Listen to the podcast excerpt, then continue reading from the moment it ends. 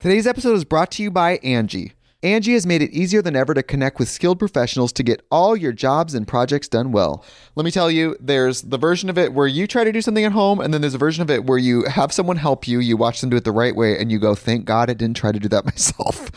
I have fully done things around the home that I think look good, and then a bang in the night, and I wake up to a shelf collapsing, a painting falling off the wall. Like it, I've I've seen it all go south. I own a home, and I can tell you, I know how much work it can take. Whether it's everyday maintenance and repairs or making dream projects a reality, it can be hard just to know where to start. But now all you need to do is Angi that and find a skilled local pro who will deliver the quality and expertise you need. Whatever your home project, big or small, indoor or outdoor, you can Angi that and connect with skilled professionals to get the project done well. Right now, one of my wish lists is I want a bike for my condo in Milwaukee, and I would love to rig it up on a pulley in the ceiling because I have one of those like lofted ceilings. But I'm so scared to try that on my own. Angi has 20 years of home experience and they've combined it with new tools to simplify the whole process. Bring them your project online or with the Angi app. Answer a few questions and Angi can handle the rest from start to finish or help you compare quotes from multiple pros and connect instantly, which means you can take care of any home project in just a few taps. Because when it comes to getting the most out of your home, you can do this when you Angi that. Download the free Angi mobile app today or visit Angi.com. That's A-N-G-I dot com.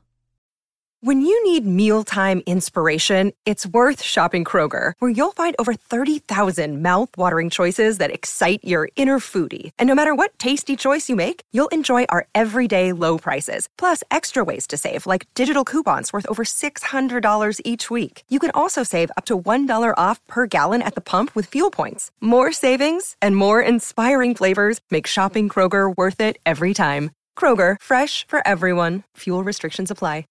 Life's better with American Family Insurance because our home policies help protect your dreams and come with peace of mind.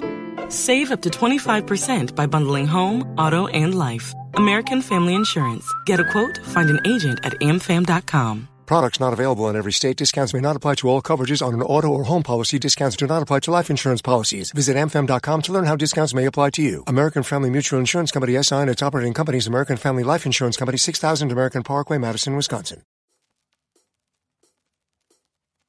Ladies and gentlemen, boys and girls, and those who don't identify as either, you are listening to Ratchet and Respectable with Demetria L. Lucas. Look, I wish y'all could see me right now. It's a good thing I don't do this podcast on video. Never doubt my commitment to this podcast. I have built a blanket fort on an air mattress in order to record this podcast. Yesterday, the movers came and took all of my stuff. My worldly possessions are on a truck bound for Maryland as we speak. I knew I had to do the podcast today, so I kept all my equipment and I was like, oh, it'll be fine. I'll just record in the morning. No worries. Totally forgot that I live in a loft with these high, high ceilings and these concrete floors. I sat down to record. It just sounded like one big echo, sound just bouncing all over the place. It sounded like trash. I was like, oh my God, I can't do the podcast. So the blanket that I slept with last night, sans pillow, because I forgot to keep a pillow, I have that blanket over my head to record this podcast episode. That's love. Don't ever doubt me. I have a very weird reaction to like all my stuff. I, am thinking it's about the stuff. I didn't feel it until the stuff was gone. But sitting up in like an empty apartment, an empty loft, I, in general, like I spend a lot of time by myself and it never bothers me. I prefer to be alone a lot of the time. Occupational hazard as a writer, like you need to be alone a lot of the time. Podcast, same thing. Having people around making noise in the background doesn't really work for work. But just in general, I like myself. I like spending time with myself. I have no issues being alone. But for the first time in a really long time, like yesterday, like after they took all my stuff and I was just in here, I felt lonely. And I don't usually feel that way. It's a very uh, uncomfortable feeling for me. So I sat in it for all of like five minutes and then I ordered Prosecco because I was like, oh no. It's one of those like what hurts worse, the pain or the hangover. I don't have a hangover. It's just Prosecco. But I did drink a significant amount of it. But I was like, ooh. Some days I can just sit in my discomfort and other days I'm like, get the fuck out of here. Anybody trying to think about all that right now? I had an excellent birthday weekend. Thank you so much for everyone who sent birthday wishes and greetings and blessings and prayers and songs and DMs and texts and emails and WhatsApps. A bunch of people don't know where I am, so they just WhatsApp me because that's safe. You know that's going to reach me wherever I am in the world. But in LA, for now, my last day in LA is Friday, which is weird. We've talked about my my experience in LA, and a good chunk of it was COVID. I don't know that LA got like a really fair shot from me. Just hanging out over over the weekend and actually, you know, being in LA with it really being open, open, and and people milling about, which it's it's an entirely different experience than it's been for the last two years or so for obvious reasons. But it feels like, oh, this is the LA that I was supposed to experience. So even though we talked about how like LA has never been a 10 for me, it was also LA during COVID. I was only here for what 10, 11 months before COVID hit. I was just getting my footing and it was good. Like right before COVID hit, like I was, you know, I was out and about and I was being mixy and and and having a great time. So even when I'm driving around LA, like I don't know that I'm done with this city yet. I'm not putting a timeline on on how long I'll be in Ghana. It could be 6 months, it could be a year, it could be 2 years. I have a couple friends who've moved to to various countries overseas and they said they were only going for 6 months or a year and then ended up being there for like seven, eight, ten. Some of them still there. So we'll see. I'm just going to let life play out as it is. Um, but if I do come back to the States, LA is not completely ruled out for me. There's still some things I would like to do and places I would like to see that I haven't done yet. I guess I could just see them as a tourist. I don't know. We'll see how life unfolds. But I had an amazing birthday weekend. I told you him came out to celebrate my birthday. Or maybe I told you it was a visitor. I said it was a visitor and then a couple people asked me and they were like, "Is it is it is it him?" It was him. But he came out to celebrate my birthday and we had an amazing weekend. I do this thing with him that I literally I do with one other person in the world, my dad, and I haven't done it in years, years, years, years. But on Saturday morning, we were headed out and I was looking for I had my phone. My apartment was full of boxes and there was stuff all over the place. So I was trying to like find my purse and he was like, "What you need your purse for?" I was like, "I'm just to go outside with like no ID, no money, no card. No, what? You sound crazy. And he was like, You with me? What you need that for? He was like, Come on. Are you crazy? Come on. Okay. I used to do it with him all the time in my 20s, which was insane. I'd be walking around New York City with a phone, a Metro card, and him. he wanted to see my neighborhood, so we went on a walk and we got coffee and then we got breakfast. We we're out for like a good two hours, and my nails look like trash because, you know, moving, packing, and I wanted to get my nails done. And there was a really cute shop that I'd heard about but hadn't been. And we passed right by it. And I was like, oh, see, this is why I should have brought my purse because I would just get my nails done and blah, blah, blah. And he was like, so get your nails done. I was like, I need to go home and get money. And he was like, just go get your nails done. Like, I'll just pay for it. Here, just take my card. And he just reached in his wallet and gave me his card. And I was like, what the fuck is happening right now? So he got my nails and my toes done for me. And by the time I got back to the house, he'd asked me if there was anything I needed him to help with as, as far as the move, because I was really paranoid about him coming to the house. And I was like, I got boxes everywhere. And he was like, I'm not coming to see the boxes. And, and you told me you were moving. I, I expect there would be boxes. But I told him, I was like, no, I got these arm wires that are not going, but they need to be taken down. And then I had like some boxes that needed to go to Goodwill. I told you about that, how like I had a bunch of stuff that I wasn't taking with me. So by the time I got back, he had taken down the armoires, he'd taken the stuff to Goodwill, and he swept my floors. If you know me, you know my love language is acts of service. Like if you were going to be present in my life, please find ways to make my life easier. Like this is my love language. Keep me from stressing out. Help me, help you, help us. We ended up spending the day in Malibu. I wanted to get lunch by the water. And then we went up into the hills and went to Malibu Farms. And then we went to this like really sexy spot called Better Than Sex. We walked in and I was like, is this a swingers club? It was, it's super sexy. It's like chandeliers and heavy dark um, curtains. It's only booth and it's set up so you sit next to each other instead of across from each other. It's a dessert bar. Everything is just very, very sexy. Like the descriptions of the drinks or the food, it sounds like you're reading pages from a romance novel. And it's like designed for people to like be able to like make out in public, but in private. They give you a lot of uh, privacy and discretion. So I was like, I'm sure those waiters have seen all types of shit. So yeah, so that was my birthday. It was it was it was amazing. Totally low key, just like I wanted.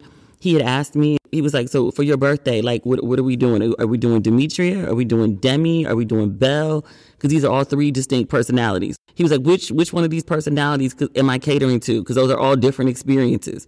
And I was like, "No, Demetria is Demetria is fine." And he was like, "That's who I prefer." I was like, that's who you met first. it's good times. Next year, though, I'm gonna do some over the top shit. I was, um, what is the guy's name? He's one of my favorites, Swanky Jerry. No swanky, no styling. From um, Young Famous African, Young African Famous, Young Famous African on Netflix. I love that dude. He's my favorite personality from that show, but I follow him on Instagram. Dude dresses his ass off. Like his life as curated, because I do understand that all Instagram accounts are curated. His curated life on Instagram is amazing. It's like watching a TV show. Like he is the TV show. I'm like, you're, co-stars and everybody. I didn't dislike anybody on the show, but I was like, sir, you are the show. But he just had a birthday party. He's a fellow cancer. Happy birthday to Swanky Jerry. Like I know this man. But he had an amazing birthday party. I think it was in Nigeria. But he had a dinner party for a bunch of his friends. Sexy. Sexy. So sexy. And I was like, yo, next year I should be somewhere on the continent of Africa. I'm doing big African energy, some real over the top sexy shit. And we in Ghana, we going to the polo club, we get in a private room. That'll be Adwoa. Adwoa is extra. That said, we have a gigantic treat for this episode. See, it's my friend, Will Jawando. He is a city council member in Montgomery County, Maryland. He's currently up for reelection. He is also the author of My Seven Black Fathers, a young activist memoir on race, family, and the mentors who made him whole. One of those mentors is Barack Obama. But I ran into Will and his amazing wife, Michelle.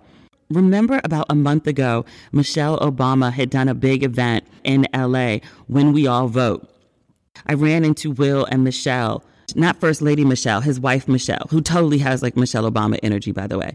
But I ran into them at a fundraiser that weekend, and Will mentioned he had a book, and I loved the title of it. And I was like, oh my God, you have to come on the podcast. And he was like, I would totally come on the podcast. So today, he's on the podcast. So without further ado, I want to introduce you to my friend, Will Jawando. He's joined us to talk about his book, which I could not put down.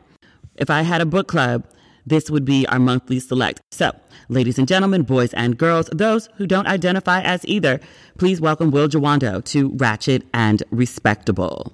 Am I pronouncing your last name right? I'm notorious for like butchering people's names. You said it perfectly. Perfectly wonderful. I am very happy to have you on Ratchet and Respectable. I'm glad to be on. I love the title. I love you, uh, and I'm just happy that uh, I get to grace the stage with you. Yay! You've been gracing a lot of stages lately because I saw you maybe like three weeks ago, like out here in LA, and then I was on your Instagram. I saw you just got back from Essence, like what on Sunday? Yeah, back on Sunday in time to march in Fourth of July parades here back in Maryland. I've been all over the place. That's right. And you're in the middle of an upcoming election. Today is the first day of early voting in Maryland. Yes, yes. July 7th through the 14th. It was moved uh, by court order. First time we've ever had a July election here in the state of Maryland. But we know how important it is that we get out and vote, make our voices heard. Rights are not guaranteed. We've seen that in in the last several weeks. So yeah, making sure that we're getting people out to vote. And yes, I'm running for reelection to Montgomery County Council, which is the largest jurisdiction in Maryland. So exciting times. Okay. Well, I wish I lived in Maryland and I wish I lived in Montgomery County. PG County people are going to hate me for saying that because I would vote for you. I appreciate that. How was Essence? This was the first year I didn't go and I was like watching everyone online and I was like, oh, I should have just gone. I should have just gone. I usually I work know. it. I know. It, and it had been a few years since I've been. Uh, and it was it was cool. It was really cool. You know, you know my lovely wife Michelle Mhm. Wando, and it was actually her first essence. So we it was the first time we had gone together. I had been a couple times before, and it was really special because I was able to do a book signing and a book talk about my seven black fathers, and I did a panel. This was the first year they had uh, a men's vertical called the In His Zone, the men's experience, and Mhm. uh, it was the second floor of the convention center. And You know how Essence is laid out. Had a barber shop and a, a bar there and pool tables and programming.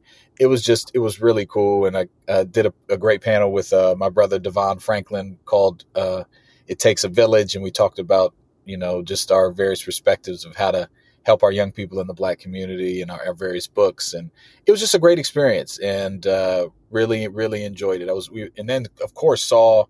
Janet Jackson live in concert for the first time in my life. So, you know, that was That was amazing, I'm sure. yeah, yeah. So it was good. It was good to be with, you know, you know how Essence is, and particularly coming out of COVID.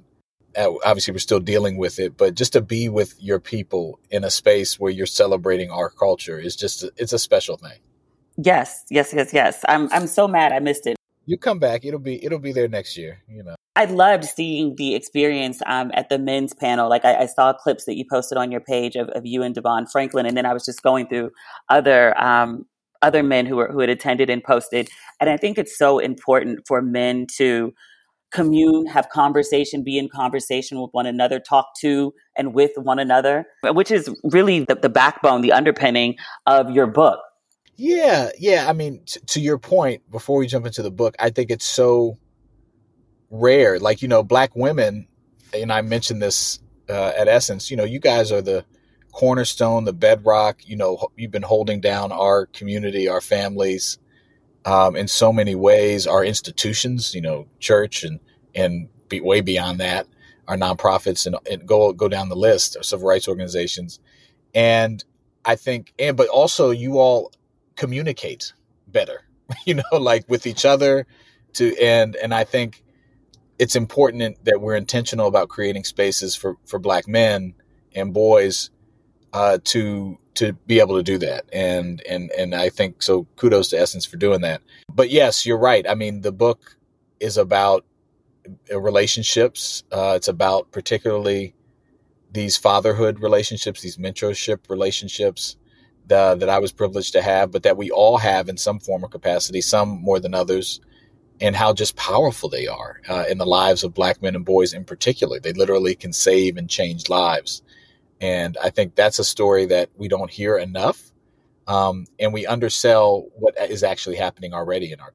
Well, can I tell you when you told me about the book when I ran into um to you and Michelle in, out here in LA? I've said for years that there are so many men who make a really good living or build major platforms off of giving advice to women and telling women what right. to do.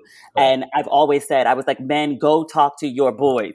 Like, leave women alone, go talk to each other. So when you were like, I'm talking to other men, I was like, well, let me highlight this because I, put, I want to support it because I've been complaining about it. So when I see somebody doing it, I want to support. I got a copy of the book and I said, let me read the first 50 pages just so I can have like an informed understanding of what this book is about. I cried reading the foreword. Yeah. You were talking about your friend. Um, starts his name starts with a K. Kalfani. Yeah. Yes, Kalfani. But you were talking about your friend, and I cried reading the foreword. And it, it wasn't very long. You didn't have overly. It wasn't a, a very long story about him, but the way you captured him and your friendship and where your story went one way and his went another, it broke my heart. Yeah, yeah, yeah. I, I, um, it breaks my heart almost daily. You know, to be honest when I think about Kalfani, I get emotional almost every time I talk about him because I met him in the fifth grade, as you as you've read, and he was the cool kid. He was popular. He was smart.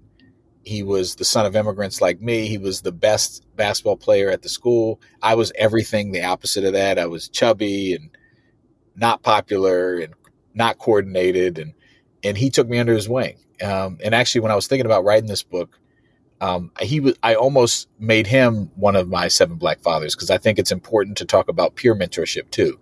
Um, and uh, but I, I chose to include him in the introduction because we really had really different paths.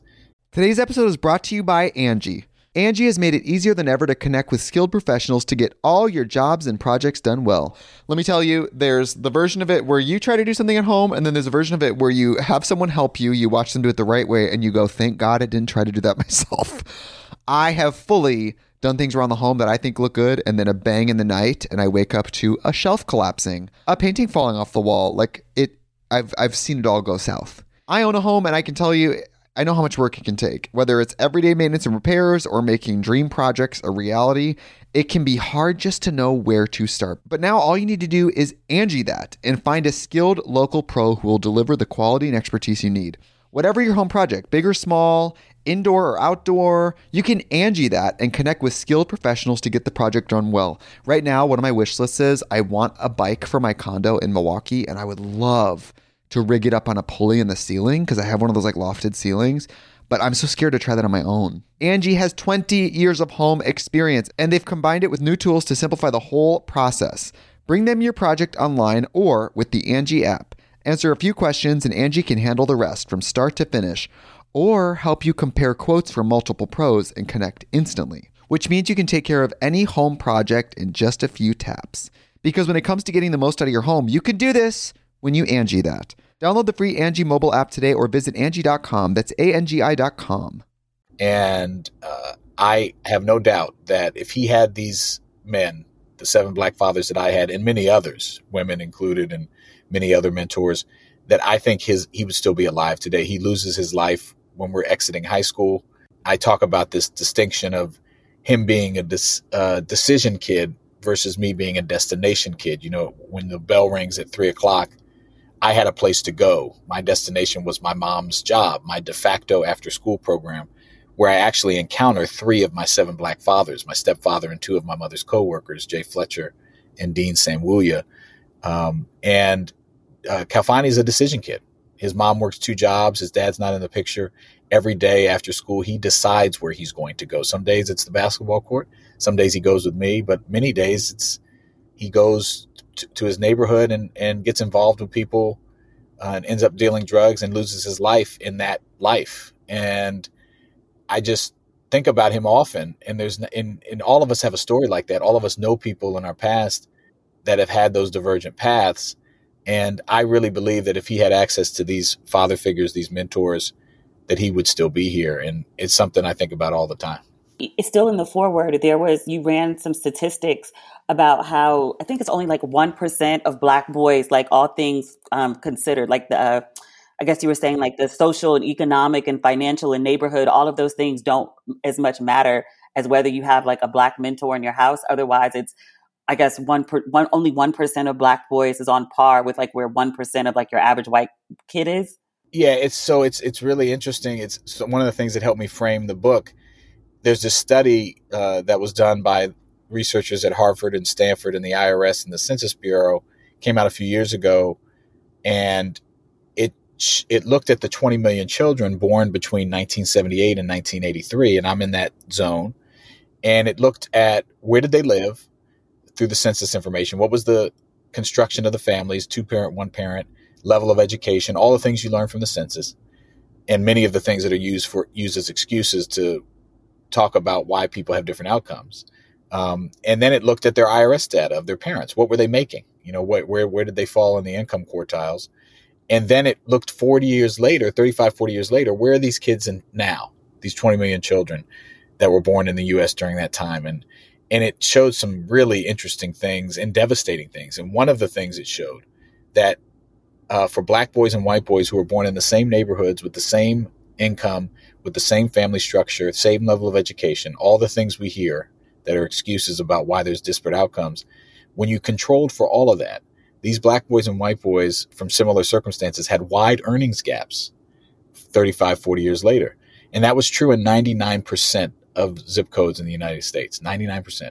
There were these 1% zip codes, these black boy safe zones, where black boys and white boys from the same background would do, are doing similarly well 35, 40 years later, which we would want to see, right? If you're given similar opportunity. There was also another thing in this study that showed that if you're a millionaire and you're a black child and born to a family that is earning over a million dollars a year, that you have a 50% chance of falling to the bottom quartile of earnings. Uh, it's a flip of a coin if you're a black millionaire that you're going to drop into poverty. Um, and if you're a white child, 90% chance you stay a millionaire or more. Um, just devastating in information, kind of confirming what we already knew that opportunity is not equal uh, and race does matter. Um, but these, I grew up adjacent to one of these 1% zip codes, downtown Silver Spring, 20910, where my mother worked and where I met three of my seven black fathers and where statistically significant difference of these zip codes is they had a higher percentage of working class black fathers in them. And so I literally benefited from being closer to these men and having the chance to have more of these relationships. Now I, they're happening all across the country in the 99%, of course, but we need to enable more of them. And that's one of kind of the underpinnings of the book. Yeah, so it's like if ever you question the importance of black fathers, which people should stop doing, by the way, but if ever there was a question, like this absolutely confirms it. Like you are necessary, you are needed. It's so very important. Absolutely, absolutely. But also, the other thing I'm trying to do here is expand that definition, right? Yes. I, I don't have seven biological fathers. I had I have one from whom I'm I have really no relationship for much of my life, early life uh, and creates the act, the void and the need for these other fathers, these other men. One of being my stepfather, two of my mom's coworkers, my Mr. Williams, my only black male teacher that I'd have in fourth grade, um, they fathered me too. And I think that's the other thing I'm hoping to do here is to expand that definition uh, because we all uh, have a role to play in fathering and mothering and mentoring and helping our children develop. Yes, and I think that part that you said about not being the biological father, but being a father figure in some way is so important. Can we start? Can we talk about Joseph? Sure, sure. Oh my God. I cried again. And look, I'm a cancer. I cry all the time, but like I had boohoo moments reading about Joseph. You talk about, I guess, you're, you're not even, I guess, your, your parents had split up and then Joseph came into the picture and you thought because your father left that your, that Joseph, who was your mother's second husband, so your stepfather, you thought that he would leave as well. And then there's a moment where like that all comes together. Can you tell that story to us where, where Joseph sort of pours into you and says, I am not leaving you? Yeah, yeah. Joseph is uh, the way the book is organized is it's it's introduction or forward, as you said, and seven chapters. And each of my seven black fathers is one chapter. And Joseph Jacob, my stepfather, who I meet uh, just after my parents' divorce when I'm six years old, he is the printer at my mom's new job, where she's the production manager, where it's a newsletter publishing company where they uh, outside of DC where people write about various topics, and my mom puts the artwork together, and Joseph prints it, and so they have a working relationship, and that's how they meet, and they're um, and they end up getting together, and he comes into my life at a really critical time where I have described, as you've read, my father is a, I describe him in the book, my biological father, as an absent presence. You know, he's in the house until I'm six but there's no relationship. I'm I'm yearning for him to engage with me, and he doesn't. And I find out later, you know, there's many reasons why his depression, his dissatisfaction with his own life. But for me as a young child, I'm just yearning for that attention. And Joseph is the first black man, someone who looks like me, who gives me that attention, and it's overwhelming at first. You know, I, I, I actually struggle to try to figure out what it is or why it's being directed at me at first. And I'm angry about that it's not coming from my dad. And, you know, some of the similar things I think a lot of d- children of divorced parents go through as transition. But I think it's made even deeper because of my yearning for re- connection to my dad. And he's, he gives me a very practical present love. Um, and is dependent and is always asking me about my day and showing me how to do things and just loving my mother and I'm, I'm watching all this happen. And eventually, uh, you know, the callousness that had just started to develop uh, in me of which is something I see now and is something I hope that this book can help identify and you know remediate in some ways for people who are able to read it or be exposed to it is this hardening that happens for so many of our young black boys uh, who haven't been shown love and or who are told that they're not worthy of love by this society. And joseph catches me before i fall into that and and and and is just dogged and and we have this really emotional scene that you know I, I'm, you probably that you're talking about you cried about and where i'm like well you're going to leave me too and you know just like my dad and you know you're not going to be any different and he just really tells me very calmly, I'm never leaving. I love you. I love your mother. And, uh, you know, it's just a transformational moment and it breaks through. Uh, and it, and it gives me the capacity to accept the relationships that I would later have with these other black men. I think that's another key point is that these are two way street relationships. You can't, uh, they don't go just one way. You have to be open to them. Um, and for many of our black children, particularly our black boys, that's the first step uh, is m- being open to having these relationships. Relationships. I'm I'm crying again listening to you retell the story. I'm so emotional. Mr. Williams, and he's your fourth grade teacher. He's a black fourth grade teacher. And what stood out to me so much, even like even the very beginning of the story when I started reading, I was like, I never had a black male teacher. Wow. Yeah. yeah. Like I don't I never had a black male teacher. I never had a black male college professor. Wow. Grew up in yeah. PG County, which is predominantly black. Never. Mm-mm. Well, you're not alone, Demetria. You're not alone. I mean, black male teachers are literally unicorns. Um, they're only 2% of the teaching profession. I talk about this in the book.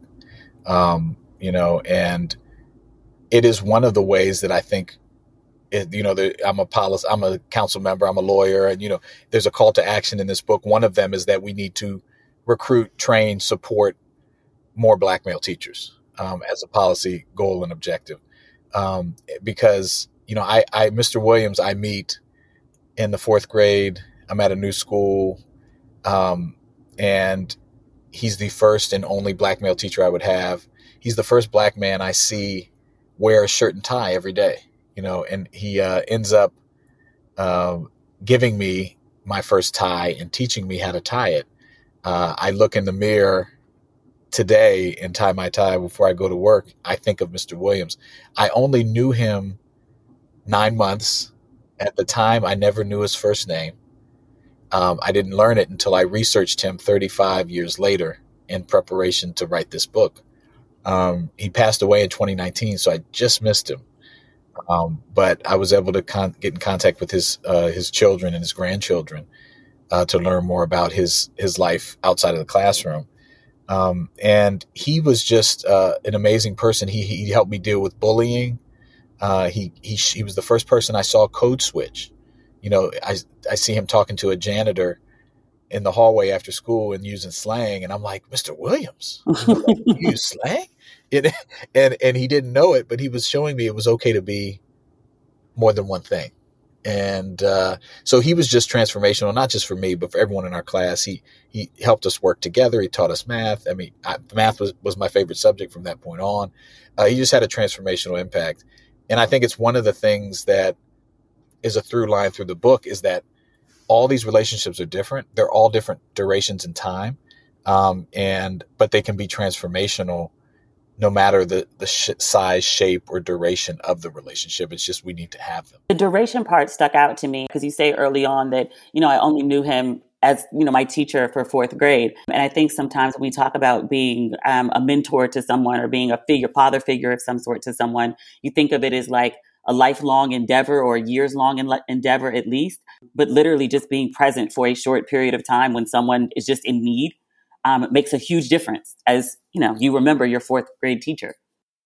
Absolutely. I mean, one of the things we were talking about when I was just at Essence, imagine if every black man and woman and, and everyone in our community saw it as their job to have mentoring moments, mothering, fathering moments with black children. They see them on the street, they give them an encouraging word. They they're interacting with them wherever they see them. Imagine the aggregate power of that. Um, and even if it was just a moment, and of course, some it won't be just a moment because some relationships will form, some will be longer. And and you know, I know Joseph as my he's my stepfather, he's my father. I, he's still in my life. That's been a lifelong relationship, but not all of these were that. And I just think that there's power in that. In fact, when I had my um, the first book event at Politics and Prose here in DC, uh, three of my seven black fathers were there. It was emotional. You'd have been crying too there. Um, the I had Joseph J. Fletcher and Wayne Holmes, and one of the things they remarked, which just you know was stunning to me and to I think many in the audience, is that they did they both said to Jay and Wayne that they didn't know the impact they were having on me. They didn't realize it. And I think when you think about that, that's just powerful in and of itself.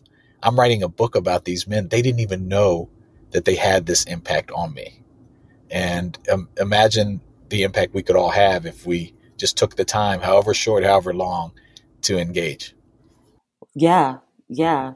I want to talk about two more. And all of the, the the men that you describe in this book are super, super important. I wish we had the bandwidth to get to all of them. I know, I know. Um, but I definitely want to talk about Barack Obama. Sure. Yeah, because that's one of them. I know people are going to be like, wait, what? Like, he's a father figure? What? Yeah. So I, you know, I meet Barack Obama when I'm 25. Uh, another thing I think is important here is that these are these are, we have a lifelong need for fathering, for mm-hmm. mentoring. Uh, it does not go away. Um, and he's really critical in my development as a husband and a father. Uh, I meet him. I'm working for. I, I make it my mission to uh, to seek him out after I see him speak at 2004 convention speech in Boston that put him on the map mm-hmm. as he's uh, being elected to the United States Senate. Uh, and I'm working for Nancy Pelosi at the time, and I walk across the Capitol and introduce myself and give my resume for every day, every once a week for about six months until someone meets with me. And so I, I sought out this mentorship relationship, which I think is another point. Some sometimes you got to go after it. Mm-hmm. And and he mentored me, he fathered me before I even met him. I think to, you know another thing is how I'm very uh, cognizant about how I carry myself, what I say in the public as a public official. Um, for some, you can get mentored, you can get fathered by through YouTube, through you know through people you see and and model. And you need you know we need physical relationships, but I just I think we again we need to expand the definition. But I I get to work for him in the Senate in the White House. Uh, end up getting to spend my first Father's Day with him playing basketball. He helps me reclaim my love of basketball. I tell that story in the book um, about I played in college and had a horrible coach, and, so yeah, I, I, he's really important in that aspect. I get married, have two of my four children while I'm working for him in the Senate in the White House, and he really helps me uh, in the small moments, but also by his example of you know how to be a present father, how to make sure I'm being a uh, helpful and contributing husband. And uh, you know, that's it was invaluable information that I that I in in a relationship that I still treasure to this day. Two things about that story stand out to me. One, how accessible Obama used to be if you were in DC at that time. Uh-huh. Like I used to, he would be at CBC, and you could just literally like just walk right up to him and be like, "Hey, how are you?" Like, "Oh, you're running for office." Like, "I, hope you win. I'm going to vote for you." walk right up to him. Security wouldn't even stop you. It was ridiculous. Um, try that now. That wouldn't go so well. Not for me. No, no, maybe for no, you. Not at, all. not at all. I remember walking with him and you know just going to lunch like in D.C. Like you know walking around Capitol Hill. It's like mm-hmm. crazy how things change. Um, but no, the importance I think that you were saying of just sort of uh, being able to watch someone from a distance and how they carry themselves, um, and also seeing their consistency. Yes one of the things that, that stood out to me just throughout the stories that I read in your book is so much of what you picked up on wasn't always conversations that were had or things that were said. It was watching what people did. Absolutely. I mean, that is that's such an important point, Demetria. That one that I haven't really articulated the way you did. But like, you know, I think of Dean Samuya, for example, who is the the IT director, IT manager at my mom's job, who's the Nigerian who ends up taking me to Nigeria for the first time and helping me connect to my that part of my heritage because what I lost with the lack of relationship from my dad was not only a relationship with my biological father, it was also access to that side of my heritage, mm-hmm. um, and which I was yearning for. And and he helps reconnect me, but he has what I call in the book this Nigerian hustle, right? You know, no one hustles like a Nigerian, you know. Yes. And, and and he has it. He's an entrepreneur and he's got jobs. He works in IT, but he's also working overseas. And we never talked about it. I saw it, you yeah. know, and I, and I demonstrated in my life now. I, I attribute my stick to itiveness, my go get 'em attitude, in part to Dean. Like you said, that was an observed behavior. It wasn't. It wasn't necessarily discussed. Yeah, I picked up on it when you were um, you were talking about how people would refer to your stepfather is Mister. Your friends, especially, would refer to your stepfather as Mister Jawando, and he didn't correct them. Yes, and you were yes. like he was just secure in who he was, so it wasn't necessary for him. Like I am not, I am so and so, and he was just like, okay, sure, I know what you mean. Yeah, exactly, exactly, exactly. And I think you know humility, being confident in who you are, um, all those things that are embedded in in how he responded there are again are observed behaviors. I mean, you always hear the old adage like ninety percent of communication is nonverbal, right? Mm-hmm. And uh, I think that's even more so in a mentorship, fathering, mothering relationship. As a child, you're just you're a sponge. You're soaking up everything, and you are literally learning how to be. Um, and that's why it's so critical that, especially for our community, where hundreds of years have been intentionally dedicated to telling us that we're not something or that we're less than or that we are something that we should aspire to be anything than who we are. It's so important that we give uh, models and examples of what we of the greatness of our people and who we can be. Um, and that's why everyone has a role to play, both individually and personally, but also from a policy and program set, uh, uh, point of view as well. Point of view as well. Can we talk about your dad? Yeah. I did not get to his portion in the book. I was trying Oh, to. You're going to be crying. Don't I tell you I'm that. crying throughout this whole book. I'm gonna be dehydrated at the end of this book. It's, it's your fault. From what I read, you reconnected with your father toward the end of his life. Is that accurate? And you helped him when he was ill. You took care of him while he was sick. Yeah, we actually so we are we start reconnecting. I mentioned Dean takes me to Nigeria. It's my first time going. My father had not been back in 30 years. And so question number 1 when I'm meeting with all of my family and my uncle lives there and he's taking me around is where's your dad? Mhm. And it puts kind of like what I call this good familial West African pressure on my dad to to go back. Um, and you know, I find out uh, so we take a trip really a transformational trip together to Nigeria two years after I go for the first time. And Michelle is actually on this trip. She's my girlfriend at the time. Um, and I was moved to ask her to go with me because I knew she was going to be more than my girlfriend, you know, whether she knew it or not. And, question: When did you know? you know, I knew pretty early with Michelle. We meet in July. All this is happening at the same time, by the way. So I meet her in July of 2004, you know, um, literally right around the time I Barack Obama is giving his speech at the convention, and um, and all that's happening, and I'm graduate. I'm getting ready to go to law school, and she's I'm in law school, and she's she's in her heading to her third year in law school at Carolina. So I meet her in 04 of July 04. She, I take this trip with my father in December 04. So Mm. she's it's it's within six months of meeting, and I probably knew by the end of the summer that she was the right person. Like I be telling folks, interested men act interested, and they know when they know, and it don't take all year. I'm sorry, detour, detour, detour. no, that's that's a whole nother conversation, but we should we should have that one too, you know. But yeah, I, I agree with you. You know, it's just it's whether you're scared of knowing or you think you're missing out or whatever, you know, and I just I didn't have that, you know, here I am, you know, 18 years later. So um, Exactly. But I'm sorry, you went back to Nigeria with your dad and Michelle. Okay. with my dad and Michelle, we for his first time in 30 years, we take this, you know, really emotional trip. We visit the the house he grew up in. His his parents are buried in the backyard. He hasn't visited the grave uh, since his mother died. Which you know, I talk about that in the trip. You know, my that side of my family is Muslim, so they have to be buried within 48 hours. His mom dies when I'm 14. We don't make the trip because we can't afford it. I'm very angry with him about that for a long time. And uh, so we take this emotional trip, and we're both like kind of. I'm seeing my grandmother, he's seeing his mother and his father at, in their grave and behind the house. They bury them in the house behind the house where he grew up.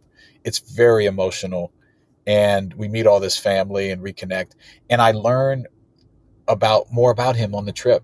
You know, I see a different side of him. I see him not depressed. I see him not angry. I see him jovial. I see, I learned stories that I never knew. Um, and I understand a little bit about what the United States had done to him, you know, and I think it's not uncommon for a lot of immigrants, but a lot of black people in general. It had beat him down in a way, and he had not lived up to the expectations that he had for himself. And, and, and that impacted his relationship with his wife and with his child. And I started to have the capacity because I had been get, receiving this love from Joseph and Jay and Wayne and Dean at this point, uh, and Barack Obama. I had I, I had the capacity to forgive, and uh, that starts the kind of reconciliation. And that was in 2004. Uh, my dad passes away in 2017. Um, so, but we have 13 years of, of you know, kind of really a rebuilding and and doing a lot together and uh, he gets to be a great grandfather to his three granddaughters. He doesn't meet his grandson, unfortunately, but uh, they, their relationship with him, Babagba is what they call him, which is Yoruba for grandfather. They have a very fond memory of him. And I think that is something I'm just really thankful for. And it kind of culminates with me leading, uh, taking care of him when he gets diagnosed with cancer in 2011. It's a, you know, it progresses and uh, he ends up not being able to walk and but he lives with us the last three and a half years of his life and uh, is very engaged, and uh, we take care of him as he transitions. And it was difficult; wish we had more time, but I'm thankful that we were able to reconnect and end in a much better place. So I tell that story, and we have a lot of conversations, and that's that's really the last chapter, which I think is universal too. How many of us have issues with parents or loved ones, and we don't reconcile? Uh, so I t- this is part of that story. Yeah, because from where the book begins, I would never expect that that would be um, how your relationship with him turned out. My grandmother, um, who's also passed away, she would always say, often say, just keep living. So many wild and crazy and unexpected things can happen. Relationships are repaired. People come back into your life. People leave your life. You reach heights that you never knew. Some people you grew up with, like you, your friend, you guys went in different directions, but just keep living. Just so many crazy things can happen. Unexpected things, I should say. Absolutely. Absolutely. Yeah. Um, I love that you went back to Nigeria with your dad. I think everyone who um, they have a living parent and they're able to travel back home with them and see like who their parents were before they became, you know, mom and dad. Mm-hmm. I got the opportunity to do that with my mom going back to Detroit and then also my dad going back to the country in Mississippi. And I see my parents in an entirely different light now. Yeah, you appreciate who they who they were, where they came from, how they became who they are. Yeah, how they became, especially. As I said, like the capacity to understand, to empathize, to relate, and you know, and then and ultimately, you know, forgive. You know, we all we all get mad at our our parents and loved ones. You know, the people that are closest to us, we get mad at the easiest. Mm-hmm. You, know? you know, and so uh, I, I think that's exactly right. Understanding them a little more deeply. Uh, that's one of the things I'm so I so love about this book. I think you know, like all, all these men have an impact, but I think you know I'm, I'm proud of what it the legacy it leaves for my children and my children's children, hopefully one day, and and and, and just others, so that they understand more about their family, but particularly their their grandfather, my father, about who he was and and his struggles, but also you know uh, his triumphs as well. Yeah. Well, I'll tell you, well, like I don't have a book club and I keep saying like every time I read like a book that I'm super, super engrossed in, I'm like, I wish I had a book club because this would be in it. If I had a book club, this would be a pick. Um, I could, I can't put your book down. When I finish this interview with you, instead of editing it, I'm going to go finish reading your book. So. Oh, that's awesome. I appreciate that. Well, thank you for, for sharing. Maybe that's another one of your business ventures, a book club down the line a book club from Ghana. What is my life right now? it's amazing. like so it's amazing. It actually is. It's amazing. But yes, but thank you so much for um, for speaking with me today, and congratulations on your book, and congratulations in advance on on winning reelection on the nineteenth. I'm speaking it into existence for you. Amen. Amen. Yes. I, I receive it. I receive it, and thank you so much for featuring it, and thank you for all you do to lift up both the ratchet and respectable Look, in, our, in our community. Everybody needs representation. Everybody needs a voice. Give my love to Michelle and the kids, please, and we'll talk soon. All right. Sounds good. Thanks, Demetria. I adore him and his book. I can't wait to finish it. I didn't have a chance to read the whole thing because I was prepping for this move, but I, I can't wait. Like it's it's riveting. I wasn't just blowing smoke when I told him that I kept crying. It's a really well written book. Um, it really sucks you into about to say the characters. They're not characters, they're real people, but it really sucks you into the stories. He's very, very vulnerable and transparent in a way that we're not always used to men being. It's, it's very, very beautiful um, and impactful. So please pick up a copy of Will's book, My Seven Black Fathers. And if you live in Montgomery County and you have not early voted, make sure you make it to the polls by the 19th. Okay? So that is our episode for today. As I told you last week, we're not going to have a new episode on Friday. I'm moving on Friday with the with the five hours to get home plus the time difference, it's a lot. So we will speak again next week. Okay, talk soon. Bye.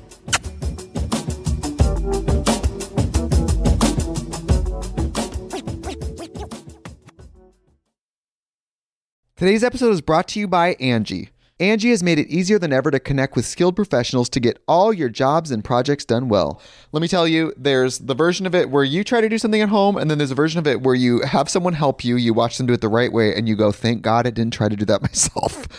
I have fully done things around the home that I think look good, and then a bang in the night, and I wake up to a shelf collapsing, a painting falling off the wall. Like it, I've I've seen it all go south. I own a home, and I can tell you, I know how much work it can take. Whether it's everyday maintenance and repairs or making dream projects a reality, it can be hard just to know where to start. But now all you need to do is Angi that and find a skilled local pro who will deliver the quality and expertise you need. Whatever your home project, big or small, indoor or outdoor, you can Angi that and connect with skilled professionals to get the project done well. Right now, one of my wish lists is I want a bike for my condo in Milwaukee, and I would love to rig it up on a pulley in the ceiling because I have one of those like lofted ceilings. But I'm so scared to try that on my own. Angi has 20 years of home experience and they've combined it with new tools to simplify the whole process. Bring them your project online or with the Angi app. Answer a few questions and Angi can handle the rest from start to finish or help you compare quotes from multiple pros and connect instantly, which means you can take care of any home project in just a few taps. Because when it comes to getting the most out of your home, you can do this when you Angi that. Download the free Angi mobile app today or visit Angi.com. That's A-N-G-I dot com. America. We are endowed by our Creator with certain unalienable rights life, liberty, and the pursuit of happiness. At Grand Canyon University, we believe in equal opportunity, and the American dream starts with purpose. By honoring your career calling, you impact your family, your friends, and your community. The pursuit to serve others is yours. Find your purpose at Grand Canyon University. Private, Christian, affordable. Visit gcu.edu.